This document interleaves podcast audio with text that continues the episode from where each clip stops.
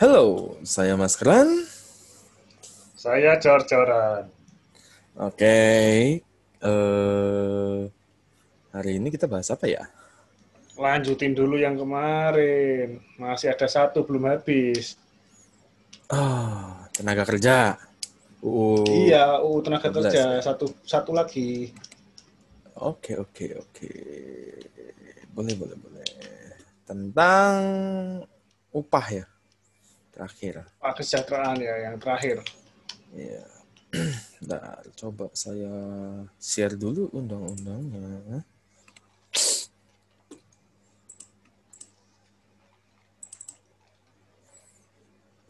Oke.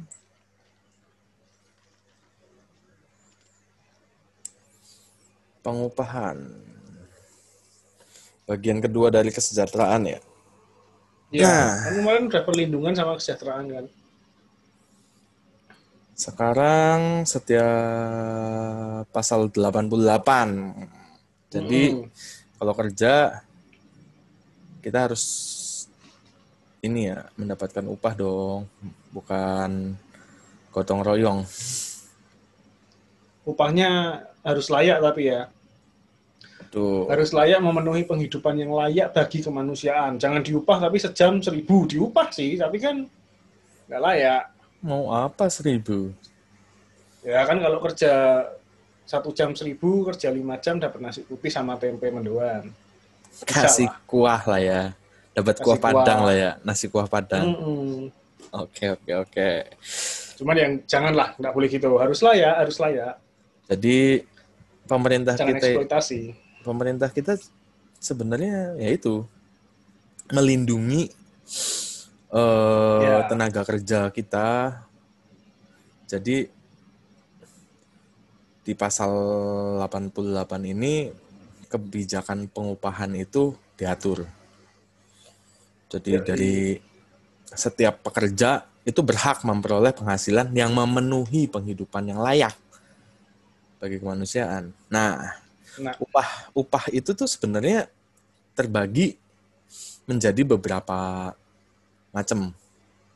ya ini kebijakan yang ditetapkan pemerintah ya. Untuk Ya. memenuhi yang tadi upah itu harus memenuhi kelayakan. Kelayakan. Nah, layaknya itu apa sih? Nah, ini sektor-sektornya. Kalau Macam-macam bagian-bagiannya sektor. sektor. Yang Ini pertama kebijakannya itu ini. Pertama, kan yang biasa sering di per- pe- apa setiap tahun naik nih. ya Setiap tahun pasti naik nih. biasanya demo di ini ya apa di hari buruh Ya, itu untuk menentukan kenaikan upah minimum. upah minimum per daerah itu kalau nggak salah diberikan eh, kebebasan kepala daerahnya untuk menentukan upah minimum di suatu daerah. Tuh, cuman memang nggak semua daerah, nggak semua kota menentukan sendiri. Jadi kalau misalnya kota A, dia merasa upah minimum provinsinya udah layak, Mencukupi. setara dengan untuk di kotanya ya upah minimum kotanya UMK itu nanti sama dengan UMP. upah minimum Kalau provinsi. ya, soalnya kan dibagi tiga, dibagi Hmm. tiga kan. UMP provinsi, provinsi, terus UMR regional, Regional. Berarti regional tuh ini ya mencakup beberapa kota kali ya.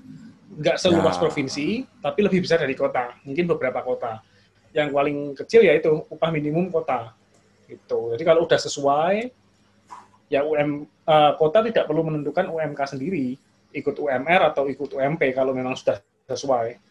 Itu upah Gitu. minimum.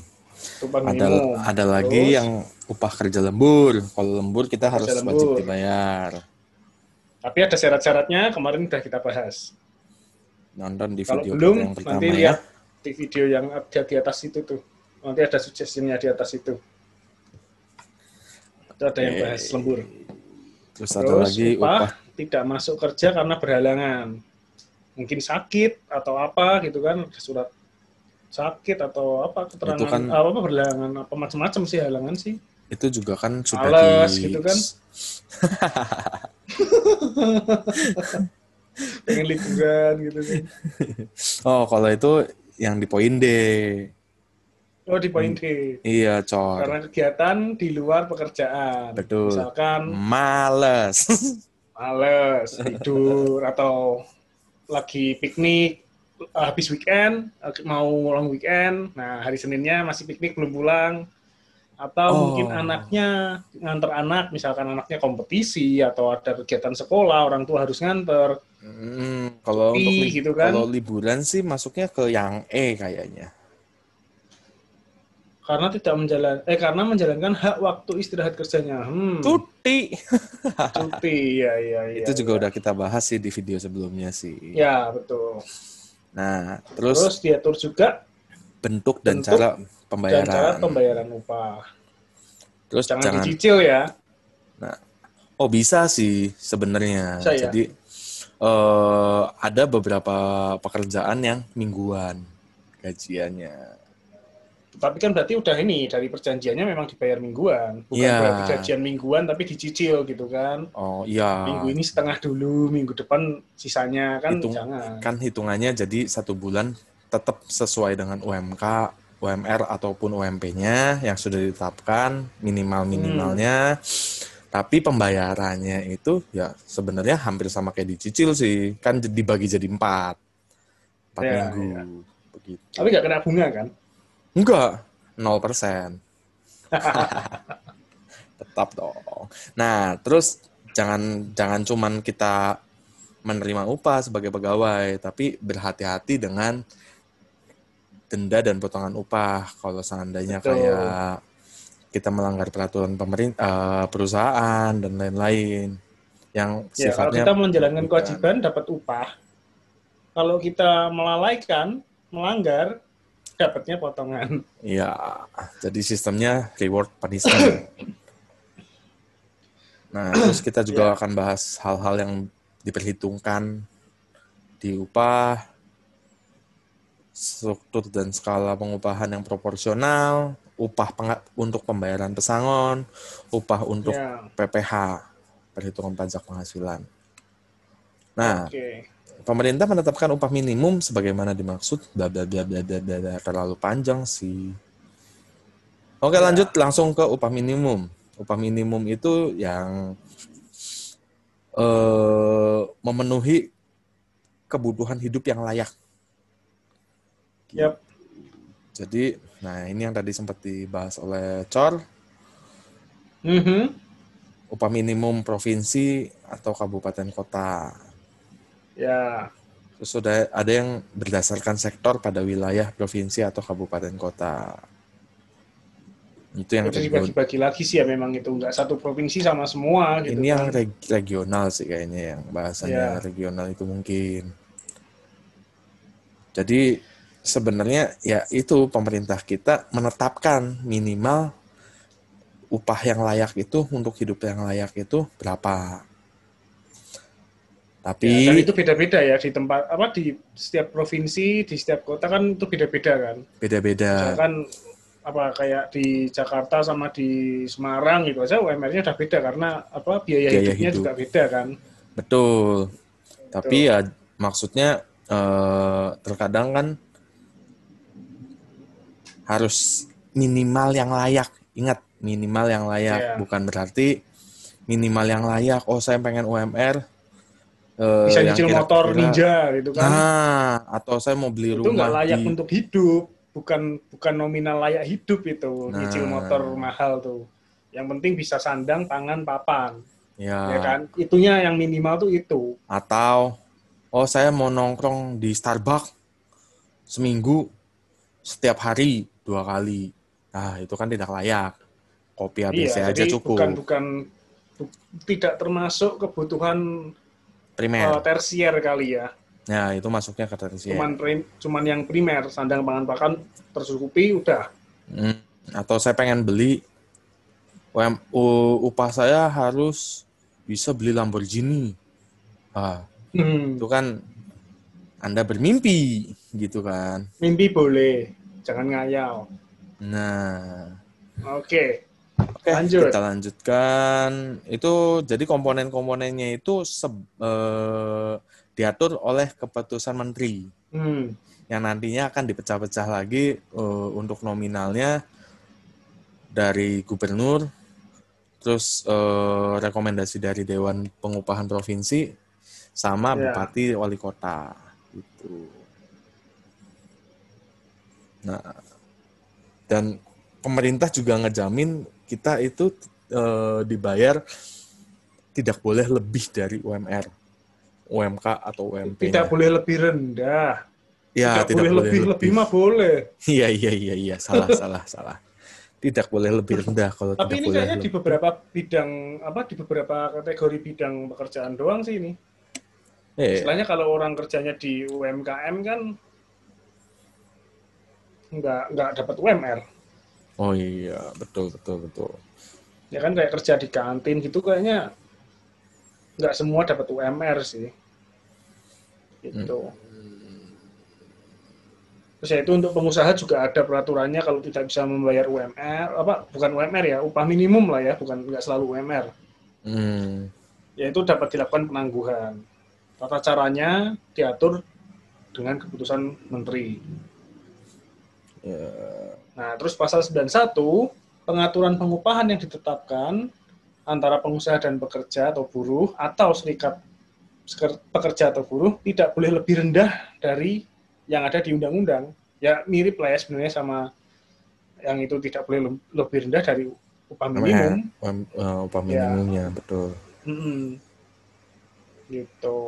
Nah, kalau misalkan lebih rendah atau bertentangan, kesepakatan itu batal di apa di mata, Di mata hukum, ya. hukum, demi hukum, Nah, ya. Dan pengusaha wajib membayar Sesuai ya, peraturan yang berlaku. minimal itu tadi gitu. Betul, betul, betul, betul. Jadi udah dijamin sih sebenarnya. Nah, Cuma terus nanti tinggal juga, pelaksanaannya aja kan. nah, untuk biasanya kan ada golongan, jabatan, kayak gitu-gitu, eh, Ya. skala upahnya. Nah, itu pengusaha yang menyusun. Jadi misalnya golongan, kalau di PNS sih ya biasanya yang golongan-golongan, terus jabatan, jabatan Ya. misalnya jabatannya OB tapi minta gajinya direktur kan nggak mungkin. Ya jadi direktur OP. Terus dari dari masa kerja, pendidikan dan kompetensinya itu biasanya ada sih eh, peninjauan-peninjauan upah itu dari pengusahanya atau perusahaan. Oke. Karena mungkin makin makin pekerjanya ini bagus ya, Semakin setelah meningkat. ditinjau, oh mungkin dapat apa layak untuk mendapatkan gaji lebih gitu kan, walaupun jabatannya mungkin nggak naik. Mungkin bisa ya bisa seperti Kan? itu sih. Itu kan eh, kebijakan dari perusahaan, juga sih. Ya. Tuh. Oke. Nah, itu yang tadi kan yang enak-enak tuh upah. Nah ini yang sedikit tidak enak sih. Upah tidak dibayar kalau misalnya kita nggak kerja. Ya jelas lah kalau kita nggak kerja kan ya nggak nggak dapat upah. Kalau dibayar saya juga mau, ya kan tidur, nggak ngapa-ngapain, sebulan digaji. Oh bisa pak tidur nggak ngapa-ngapain tidur digaji Wah, gimana itu caranya? tester spring bed. Itu bukan tidur kali, nanti harus bikin laporan. ya kan? Iya iya iya iya harus ada bikin Nah. laporan betul. Tapi peraturan nomor satu itu di pasal 93 tidak berlaku kalau ternyata nggak kerjanya karena sakit atau perempuan yang sakit pada hari pertama dan kedua pada masa haid sehingga tidak bisa kerja. Nah itu perusahaan masih tetap harus membayar Jadi ada toleransi toleransinya ya. toleransinya betul. Tapi bukan berarti toleransinya banyak seenak-enaknya seenak-enaknya pekerja juga enggak. Ada Ya. peraturannya juga. Terus misalnya gara-gara menikah atau Ya. menikahkan, mengkitankan, membaptiskan, istrinya melahirkan atau keguguran, Ya, atau eh, salah satu anggota keluarga dalam satu rumah ada yang meninggal dunia. nah itu masalahnya kalau gitu berarti kalau misalkan yang meninggal amit-amit gitu ya, pamannya gitu gimana kan beda rumah.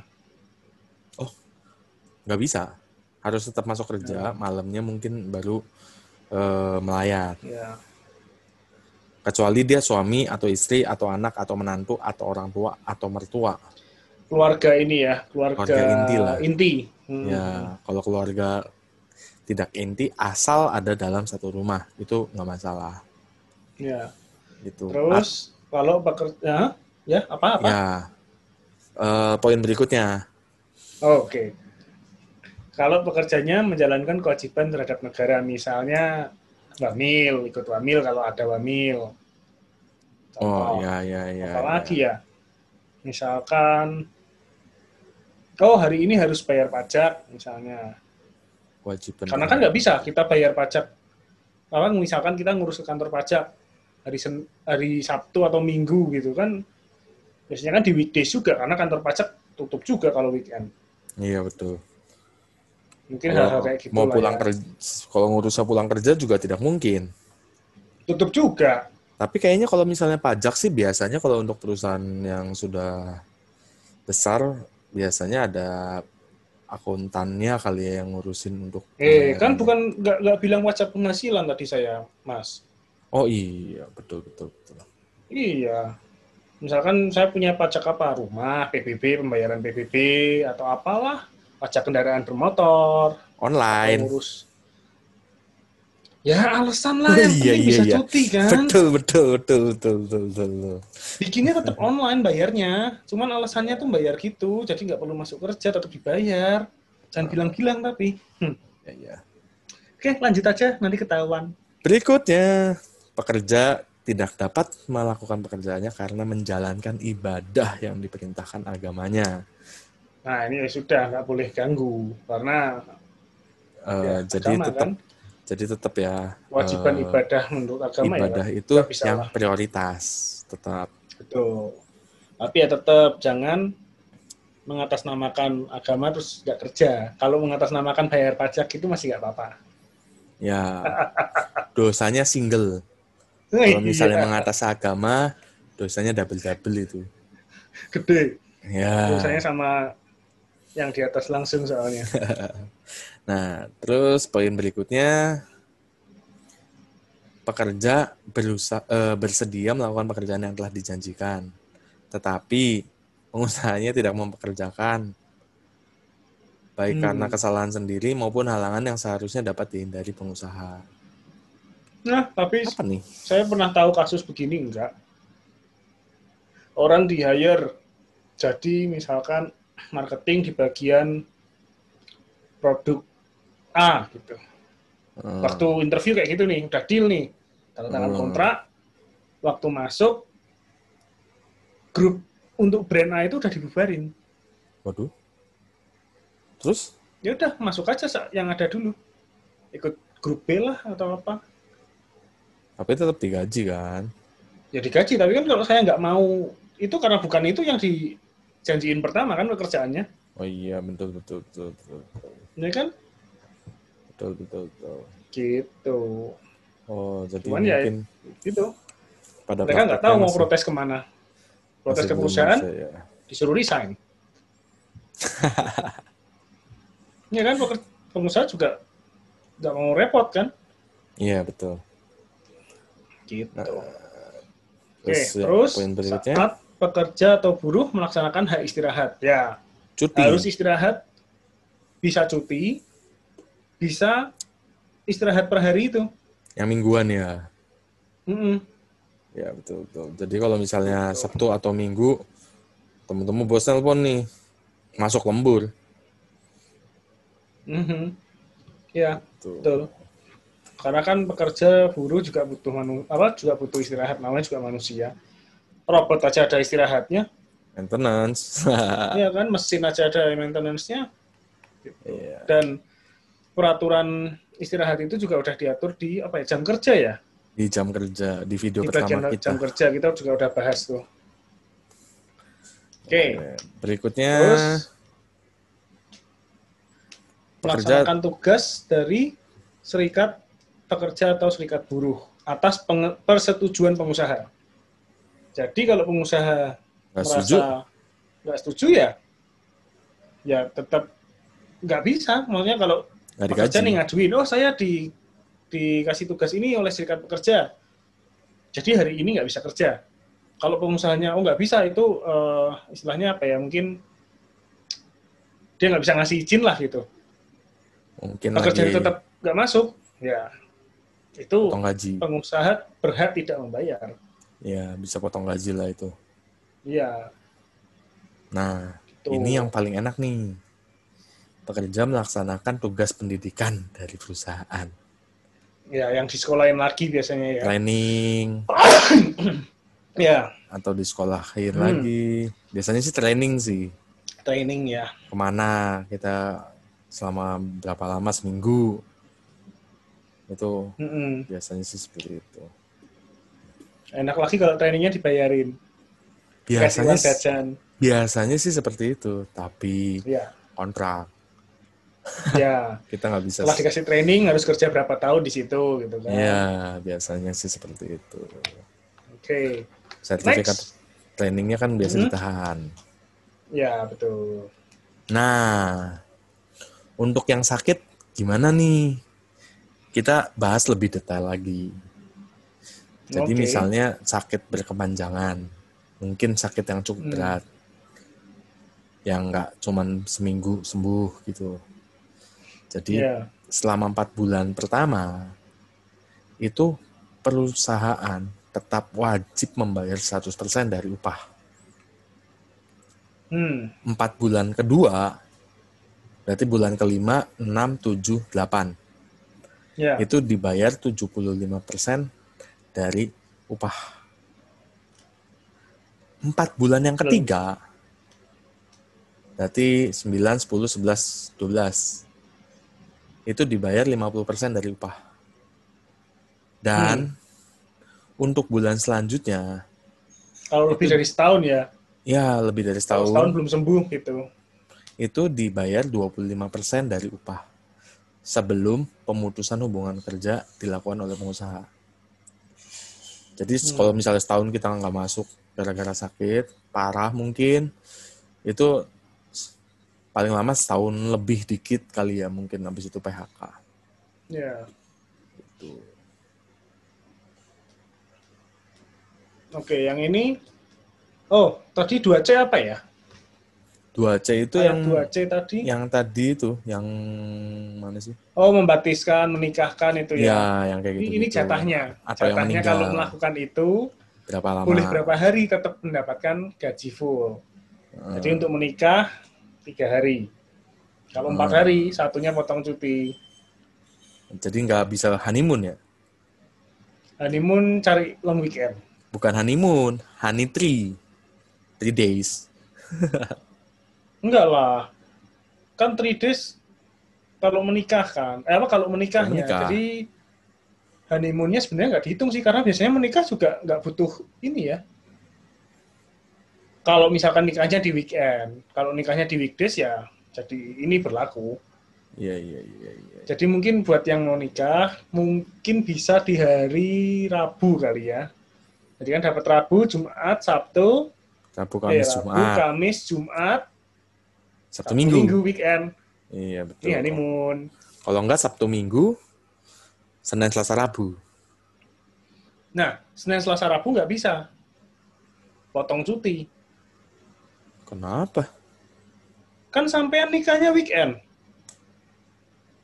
Berarti Senin, Selasa, Rabu itu kamu tidak masuk bukan karena menikah. Karena honeymoon, itu beda. Acaranya Sabtu, Minggu. Tanda tangan catatan sipil, itu hari Seninnya. Harusnya sih nggak bisa ya. Nggak tahu sih, Senin, belum pernah Selasa, nyoba. Rabu. Ntar lah kalau nikah cobain. Kamis, Jumatnya ngambil cuti.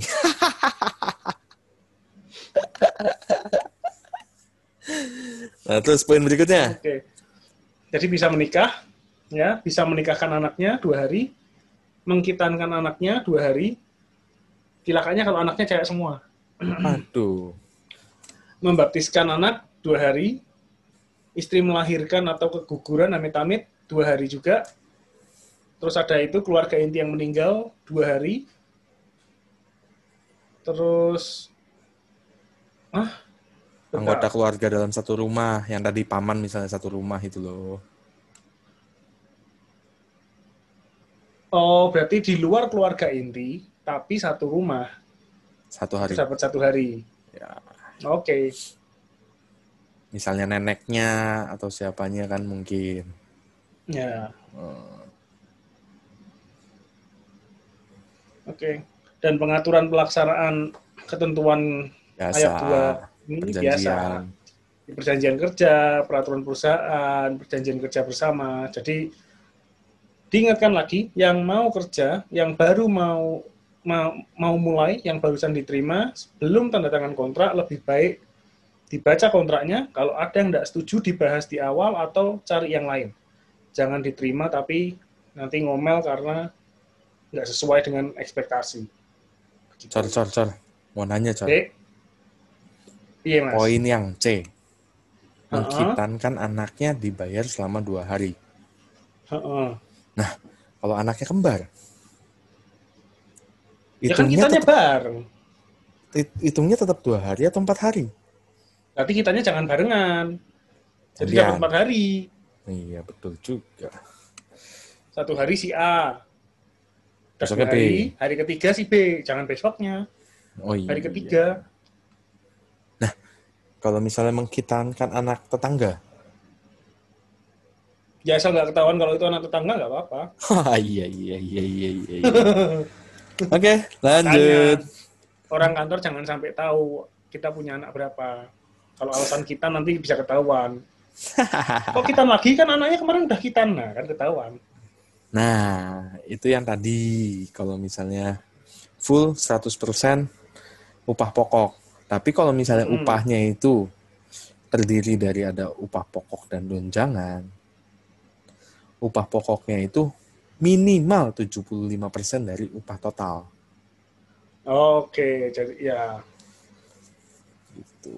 Jadi kalau misalkan tunjangannya di total 2 juta, Tunjangan tetap berarti ya. ya. Iya, tunjangan tetapnya 2 juta nih. Hmm. Berarti ya upah pokoknya minimal 6 juta. Ya. Hmm, Betul. Tiga Oke. kalinya, betul. Nah, Lanjut pasal 95. pelanggaran yang dilakukan oleh pekerja atau buruh karena kesengajaan atau kelalaiannya dapat dikenakan denda. Contoh, Pengusaha boleh menenda ya kalau terjadi pelanggaran oleh pekerja atau buruh yang disebabkan karena kesengajaan atau kelalaian. contoh misalnya di garmen, Hmm. terus eh, jahit baju, eh bagian sininya kejahit ketutup gitu, itu kan kelalaian, Ya. bisa kena denda. Gitu. Cuman ya saya nggak ngerti sih dendanya biasanya bentuknya apa, entah potongan gaji atau apa ya, Ya, itu kebijakan atau perusahaan. tambahan target per hari gitu kan bisa aja. bisa atau enggak eh mengganti kerugian macam-macam Ya. sih tergantung Oke, itu kebijakan dari sisi eh, itu dari sisi pekerja kena kena denda nih. Nah, Nah. pengusaha bisa kena denda juga kalau karena sengaja atau lalai terlambat membayar upah. Nah, dendanya itu ada persentasenya dari upah buruh. oh ya ya ya ya nah oh ini diatur pemerintah mengatur pengenaan denda kepada pengusaha dan pekerja atau buruh dalam pembayaran upah Jadi dendanya udah ditentuin juga ya, nggak bisa seenak-enaknya gitu kan. ya ada ada ada aturannya juga sih Ya. Nah, terus kalau misalnya perusahaannya dinyatakan pilot atau dilikuidasi berdasarkan peraturan perundangan yang berlaku, maka upah-upah dan hak lain dari pekerja atau buruh yang merupakan utang itu Mm-mm. yang didahulukan pembayarannya. Jadi harus bayar gaji pegawai dulu tuh sebelum bayar utang yang lain. Jadi biasanya kan kalau Ya. misalnya pilot ada penyitaan aset dan lain penjualan aset. Nah, itu hasilnya untuk ini dulu gaji. untuk apa bayar gaji pegawai, Pegawai. atau apa pe- HW pekerja atau buruh itu. Ya. Ya. Sebelum bayar utang lain. Ya. Nah itu ha- hati-hati tuh tuntutan pembayaran upah untuk pekerja atau buruh dan segala pembayaran yang timbul dari hubungan kerja ada expirednya ternyata kayak obat dua tahun sejak hak itu terjadi. Jadi misalkan tanggal eh, bulan ini Oktober misalnya, ya berarti sampai Oktober 2022. Kayak masa garansi aja ada expirednya. buluk ya kalau enggak ya. Mm-mm. gitu. Nah, Nah, ketentuan ah, jadi bareng. Ketentuan mengenai penghasilan yang layak, kebijakan pengupahan, kebutuhan hidup layak, dan perlindungan pengupahan sebagaimana dimaksud pasal 88, penetapan upah minimum tadi di pasal 89, dan pengenaan denda sebagaimana dimaksud di pasal demikian diatur lagi dengan peraturan pemerintah. pemerintah Waduh, sorry. gempa lokal. Iya, gempa lokal. Nah, sekarang pasal 98 untuk memberikan saran pertimbangan dan merumuskan kebijakan pengupahan itu biasanya eh, melalui serikat pekerja eh, apa sih namanya mengkonsolidasi dengan Dewan Pengupahan Nasional provinsi dan kabupaten kota. Ya, ya. Anggota Dewan Pengupahan itu ada yang dari pem- eh, harus mencakup orang pemerintah, organisasi pengusaha, terus serikat pekerja, Jadi semua pi- semua pihak lah ya. ya dari perguruan tinggi karena yang menciptakan eh yang menelurkan Lulusan-lulusan yang butuh cari Kerja. pekerjaan ini nanti ya yang ya menelurkan. gitu. yang menelurkan terus Tapi kan nggak selalu perguruan tinggi ya. Kayak SMK kan juga bisa sebenarnya lulus SMK langsung kerja. nah itu dia dan pakar Ya mungkin udah cukup terwakili kali ya. mungkin diambil paling strata tertinggi dari pen- pendidikan kali ya Mungkin, Mungkin. mungkin bisa jadi. Kita Kalau- bukan yang bikin undang-undang ya, jadi kita nggak nggak tahu. Kita orang awam yang nyoba membahas ya yang udah tertulis saja. pandangan kita lah benar Iya, atau salah Jadi kita nggak tahu nih mereka waktu bikin mikirnya apa, eh, alasannya apa juga kita nggak ngerti. benar atau salah ini hanya pendapat kita setuju atau enggak Yoi. terserah Yep. Oke. Terus tadi udah nomor dua kan ya? ya sekarang nomor tiga Terus keanggotaan Dewan Pengupahan tersebut itu diangkat dan diberhentikan oleh presiden yang tingkat nasional. Hmm. Sedangkan yang provinsi, kabupaten atau kota diangkat diberhentikan oleh gubernur atau bupati atau wali kota. Jadi inilah level-levelnya lah ya. Level-level provinsi berarti nasional presiden provinsi Ya. gubernur kabupaten bupati kota wali kota ya Yap. oke oke oke oke oke nah tata cara pembentukan komposisi anggota terus mengangkatnya gimana ngeberhentiinnya gimana eh, Peraturan-peraturan itunya lah ya. tugas dan tata si kerjanya Dewan seperti apa Pengupahan. Mm-mm. itu diputuskan oleh presiden melalui kepres Oke. di kepres oke Oke. itu tentang upah Upah. Nah sekarang kita bahas kesejahteraan Oke, jadi untuk kesejahteraan yang diatur di Undang-Undang Ketenagakerjaan ini, setiap pekerja atau buruh dan keluarganya berhak memperoleh jaminan sosial tenaga kerja, disingkat JAMSOSTEK. jaminan sosial tenaga kerja oh sekarang udah diganti Sudah diganti. Ini kan undang-undangnya udah lama. BPJS ketenaga kerjaan Ya, ya cuma be- beda nama doang sih beda istilah lah ya. Cuman Hmm. eh, prinsipnya mah sama untuk menjamin kesejahteraan uh, pekerja buruh dan keluarganya. Betul. Nah, jam Oke. sostek itu dilaksanakan sesuai dengan peraturan perundang-undangan yang berlaku. Jadi ada undang-undang sendiri tentang jam sostek. Kalau yang mau tahu tentang jam sostek, undang-undangnya bisa tulis di komen ya. Nanti mungkin akan kita bahas. Oke. Pasal 100. Untuk meningkatkan kesejahteraan buruh dan pekerja buruh dan keluarganya, pengusaha wajib menyediakan fasilitas kesejahteraan. Nah ini aku nggak ngerti sih fasilitas kesejahteraan ini maksudnya apa ya? Apakah kayak koperasi gitu? Nah, penyediaan fasilitas keseja- kesejahteraan sebagaimana dimaksud dalam ayat 1 dilak tanda tanya sanakan Typo Dengan- lagi ada yang mau ngelamar jadi juru tulisnya mungkin? dengan memperhatikan kebutuhan pekerja atau buruh dan ukuran kemampuan perusahaan tanda tanya haan Ya itulah typo dua kali di dua baris berturut-turut. Wow. Aduh. Oke. Oke, dilanjut. Entahlah apa inilah fasilitas kesejahteraan. Oh, fasilitas yang tadi saya tanya itu diatur lagi di peraturan pemerintah. Saya Oh, masih tetap nggak iya. ngerti kenapa kayak gini nggak ditulis langsung saya nggak ngerti. Mungkin biar makin banyak aja peraturannya kali ya. Biar kayaknya kerja gitu ya. Padahal ya gitu aja sebenarnya sama aja kerjanya. Cuma dibagi-bagi gitu kan. Ya, setuju atau tidak Oke. setuju Ini kembali lagi. pribadi. Betul. Oke. Nah, 101 Dalmatian.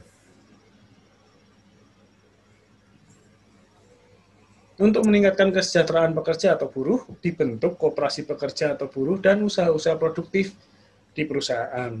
Karena kalau ada koperasi biasanya mereka akan jual barang-barang kebutuhan yang harganya lebih terjangkau dan bisa disesuaikan dengan eh, tingkat kesejahteraan buruh gitu kan. Jadi ya salah satu untuk menjamin ini ya kesejahteraan kesejahteraan pekerja buruh dan keluarganya gitu kan. Ya, contohnya kayak misalnya zaman sekarang sekolah. Iya, s- eh, sekolah gratis buat buruh. Hmm. Tapi sekarang kan sekolah online. Butuh handphone kalau nggak laptop ya. Ya, Mahal. ya, Nah, ya, koperasi betul. bisa Untungnya membantu. sementara ini sudah ada ini kan yang bantuan untuk internetnya. Cuman untuk fasilitas teknologinya kayak laptop atau handphone belum saya saya belum tahu sih, belum nemu kayaknya yang ada bantuan gitu dari pemerintah sih. Oh, biasanya ya itu koperasi. Jadi Bisa dapat akses lebih murah atau cicilan lebih ringan ya gitu kan. biasanya sih seperti itu sih. Yang setahu saya biasanya koperasi. Oke, ngambil laptop harganya sekian. Oh, potong gaji sekian selama berapa lama. Paling nggak kan Ya, lebih meringankan lah ya. gitu. Usaha Oke, pro- terus pemerintah, pengusaha, pekerja dan buruh atau serikatnya itu berusa- berupaya menumbuh kembangkan koperasi dan mengembangkan usaha produktif yang ada tadi di ayat 1 itu. Jadi kalau koperasinya juga berkembang, nanti kan kalau akhir tahun usaha kan ada pembagian hasil ya, SHU Ya. itu kan. Berarti kan ya para anggota dari koperasi tersebut bisa dapat hasil usaha juga. Mungkin kayak sejenis cashback kali ya kalau di biasanya kalau kok biasanya kalau koperasi sih ada yang simpan pinjam sih. Hmm, Jadi kan ada yang Iya. mungkin eh, pegawai A lagi butuh uang, pegawai B ya ingin nabung. Jadi kan bisa dari situ sih. diputer kayak kayak kayak sambil saya apa eh, seolah-olah subsidi silang gitu ya. Ada yang Betul. menabung, uang tabungan ini bisa digunakan koperasi untuk memberi pinjaman pada yang lagi butuh Eh, cash gitu kan. dengan bunga yang bersahabat biasanya. Ya, cuman kadang sahabat itu nusuk dari belakang. Bunga koperasi gitu juga nggak ya? Nah, kurang paham itu. Saya belum pernah eh, masuk ke koperasi. Biasanya ke rentenir sih. ya, ya, ya, oke. Nah, Oke, terus pembentukan koperasi itu dilaksanakan sesuai peraturan perundang-undangan juga kan ada peraturan tentang kooperasi ya Undang-undang Mungkin operasi. yaitu kayak bunganya untuk simpan pinjam atau pembagian hasil usaha yang mungkin diatur di undang-undang. Kami juga belum baca jadi Atau- tahu. Tapi yang jelas ada. Atau pembentukan mungkin eh, mau ngebentuk koperasi peraturan dan lain-lainnya. Lebih detail lah tentang koperasi ya itu ada. syarat-syaratnya gitu-gitu kan. Hmm. mau bentuk koperasi pekerjanya berapa? Satu ya nggak bisa. Jadi ada syarat-syaratnya minimumnya berapa gitu kan ya oke. Untuk men- eh, upaya-upaya menumbuh kembangkan koperasi diatur juga di peraturan pemerintah. Itu tentang Hmm. pasal-pasal yang men- eh, mengatur menjamin tentang tentang kesejahteraan. kesejahteraan. Betul. Tapi jangan lupa menuntut kesejahteraan lakuin kewajibannya. Kalau kalau enggak tadi ada pasal juga yang ngatur denda potongan upah. Hati-hati dalam bekerja jangan lalai. Tetap waspada tetap memberikan yang terbaik pada perusahaan. Dan saya yakin perusahaan yang benar pun pasti menilai sih. Ya kalau kerjanya bagus masa iya sih mau dibuang buat nyari yang belum pasti itu kan. Hanya begitu mendapatkan pasangan yang pasti. Ya. Jangan coba-coba yang lain. Loh.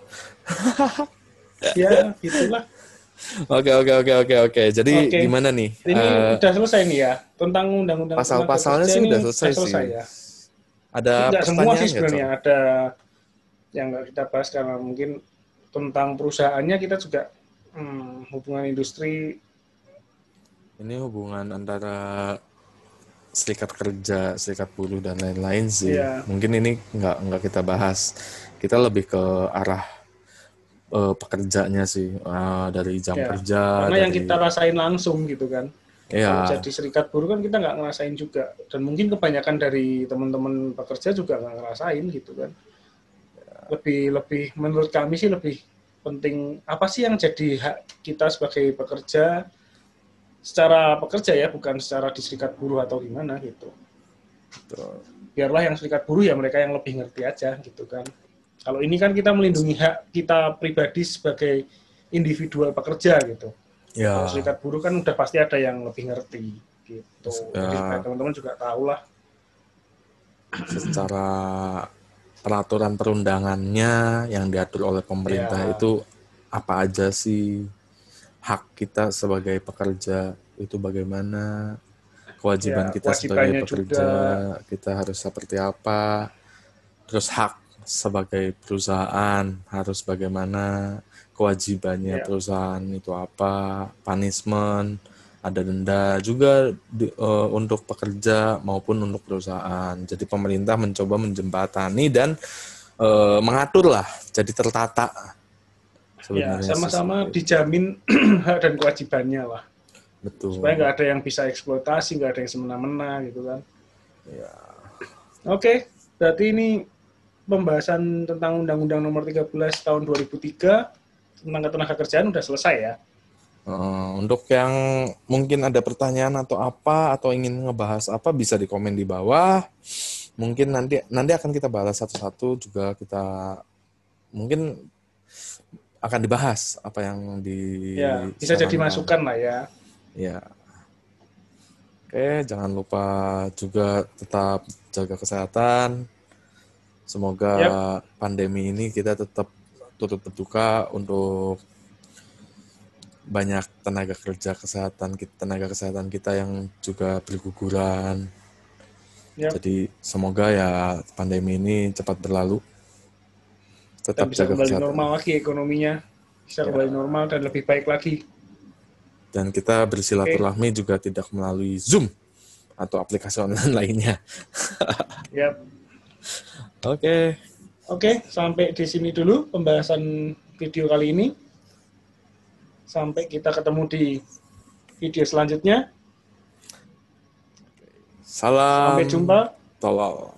Salam tolol.